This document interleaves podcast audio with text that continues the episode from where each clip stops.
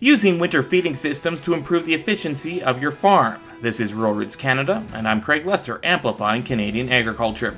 We delve into how keeping your livestock on your cropland longer can help forage production the following year, coming up.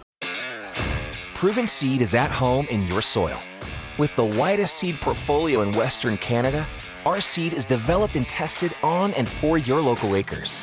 Our hybrids and varieties are tested by hundreds of growers, so we know how our seed will perform in your local conditions.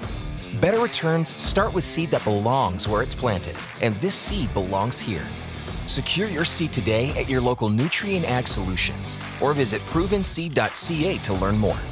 Dr. Breeanna Kelln, Beef Industry Research Chair in Integrated Forage Management and Utilization and an assistant professor at the University of Saskatchewan, and Melissa Atchison, co owner of Poplarview Stock Farm, as well as the research and extension specialist with Manitoba Beef, presented at the Canadian Beef Industry Conference. Kelln says winter feeding on cropland will create efficiency.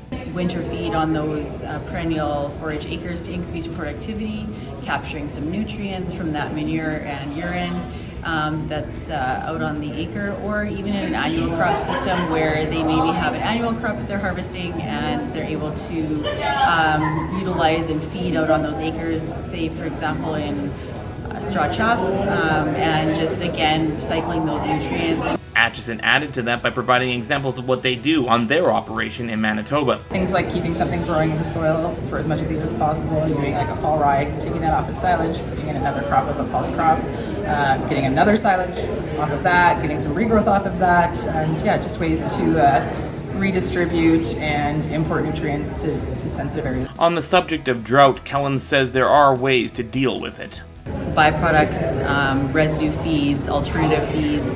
Um, you know, there might be some salvage crops, whether they're you know hailed out or whether they're you know droughted out. They can be options for feed. Um, you know, the caveat there is to make sure that you absolutely do a feed test. For Rural Roots Canada, I'm Craig Lester, amplifying Canadian agriculture.